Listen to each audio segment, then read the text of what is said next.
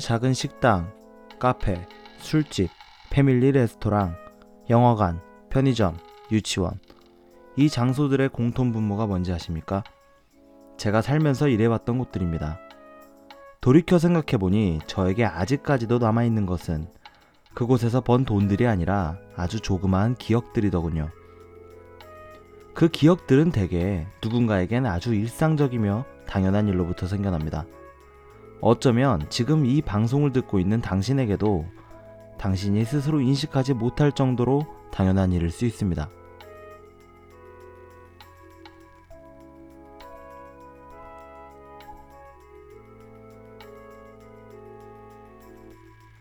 다시금 기억이 납니다.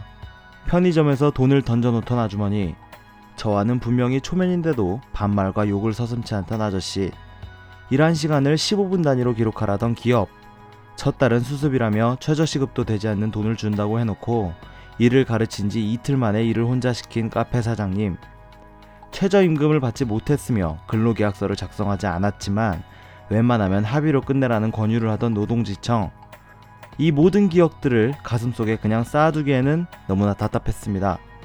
그리곤 주위를 둘러봤습니다. 저만큼이나 가슴이 답답한 사람들이 많더군요. 메일을 보내주십시오. 메일 주소는 alpapod 알바팟 at gmail.com입니다.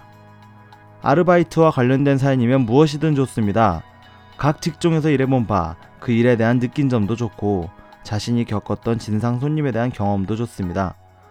정당한 임금을 받지 못한 사연도 좋습니다. 무엇이든 보내주시면 제가 그것을 읽을 예정입니다. 다양한 경험을 가진 사람들을 게스트로 모시기도 할 겁니다. 많은 사연이 들어오지 않는 한 다음 주에는 제가 겪은 사연 그리고 보조 MC 두 명이 직접 겪은 사연과 잡담을 나눌 예정입니다. 방송에 대한 자세한 설명도 그때 있을 겁니다. 그렇게 방송을 하면 또는 사연을 보내면 답답함을 풀 수 있느냐고요? 그렇게 쉽지는 않을 것이라고 공지를 하며 방송을 시작합니다. 우리가 겪는 어떤 부당한 일이 데이터베이스화되면 그것들을 대처하는 매뉴얼들이 생겨나곤 하죠. 그 데이터가 많아질수록 매뉴얼은 정확해지고 공유되기 시작할 겁니다. 그 첫 발걸음을 뛰려고 합니다.